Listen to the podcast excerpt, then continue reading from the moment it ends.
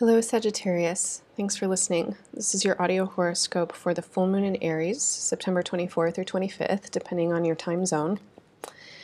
The full moon in Aries is kind of kicking off a nine year cycle. And this is a cycle that has been in its early moments of beginning for the last couple of months. It may be something that you're feeling already. It may be something that is still in the shadows and waiting to come forward. But this this cycle that is starting um, is wanting to um, bring you on a journey, and the journey is going to be a, a, a healing journey.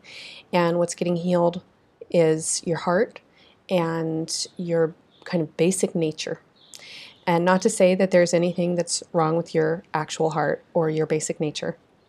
Not to say that at all.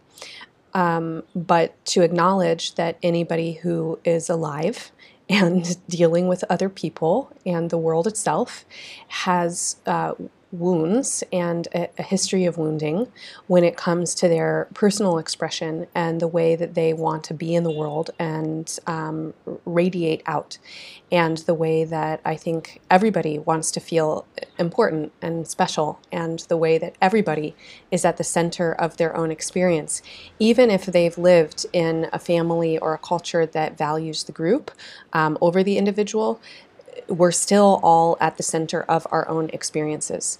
And that position for anyone is a position that wounds. And it wounds regularly because we feel separate, we feel sensations of difference, we feel obligation, and uh, the ways that what we want to do and how we want to be um, are, are things that like we can't do or be because of um, what other people need you to do or what's actually possible in the material realm or something something like this.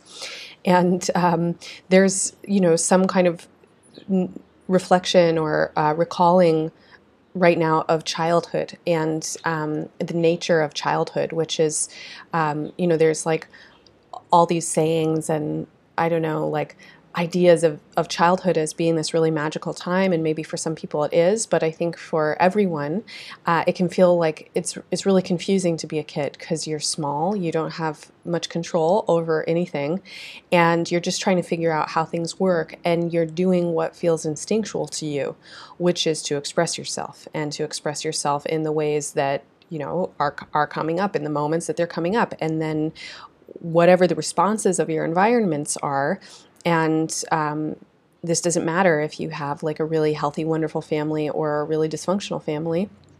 Whatever the responses are, there there some ways are limiting to you. You know, they're in some way they're uh, telling you how to conform and how to shape yourself and how to do or be the thing that they want you to do or be or what's expected, etc. And of course, if you come from a dysfunctional family, you've got a lot of family wounding around this. This is going to be a place that carries significantly more weight um, and tenderness than if you're someone who doesn't. But either way, uh, this is something that is coming up at the full moon, are the ways that you have been limited in your expression and the ways that you've been shaped and molded and uh, taught how and, and what to be. And then we have this question of what's valuable and what's worthwhile to you, and how do you then create uh, value and meaning in your life.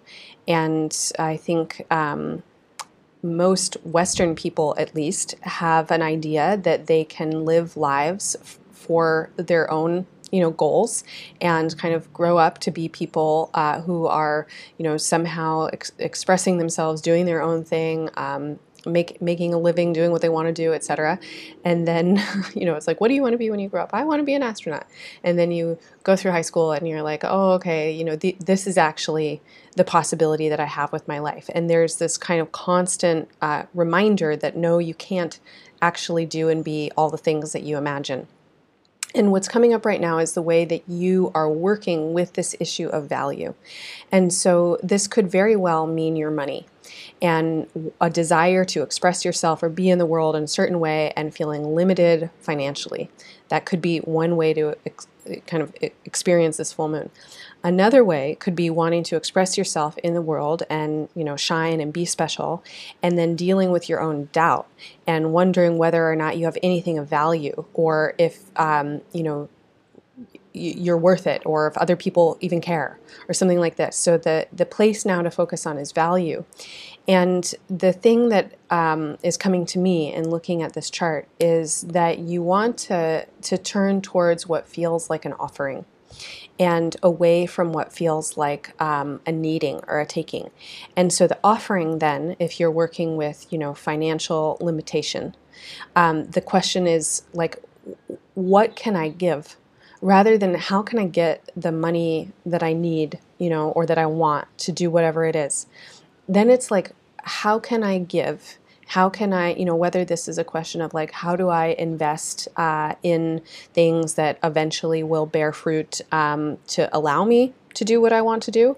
Or how can I give to others in my life so that I can create experiences that might actually um, you know, facilitate uh, the way that I want to be um, as some kind of bed of support. Or um, maybe the thing that I'm trying to experience right now, I want to go on this big vacation, I want to do whatever, but actually, maybe the thing to do is to, I don't know, like, buy a community garden plot and make some friends with five year olds and see if they can come and help you garden. And then you guys tell stories about all the places you're going to travel to and visit. I don't know. But there's some way here that value needs to be turned uh, into a question of offering and devotion and not into a, a self centered need. And this need is going to be the same feeling, whether it's about your money or about your self esteem. And so you want to unhook yourself from feeling like a black hole. If there's any kind of black hole feelings like I need, I need, I need this, unhook yourself from that and think about um, it, it, going in the opposite direction. And that actually will help facilitate your expression in a way that is more congruent and aligned with the work that you want to be doing and the way you want to move forward um, into your future. Okay, so, if you want more information, listen to the horoscopes for your moon and your rising sign.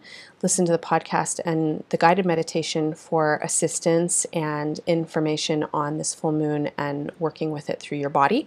And use the affirmation at embodiedastrology.com to um, practice what we're talking about. Thanks for listening, and bye for now.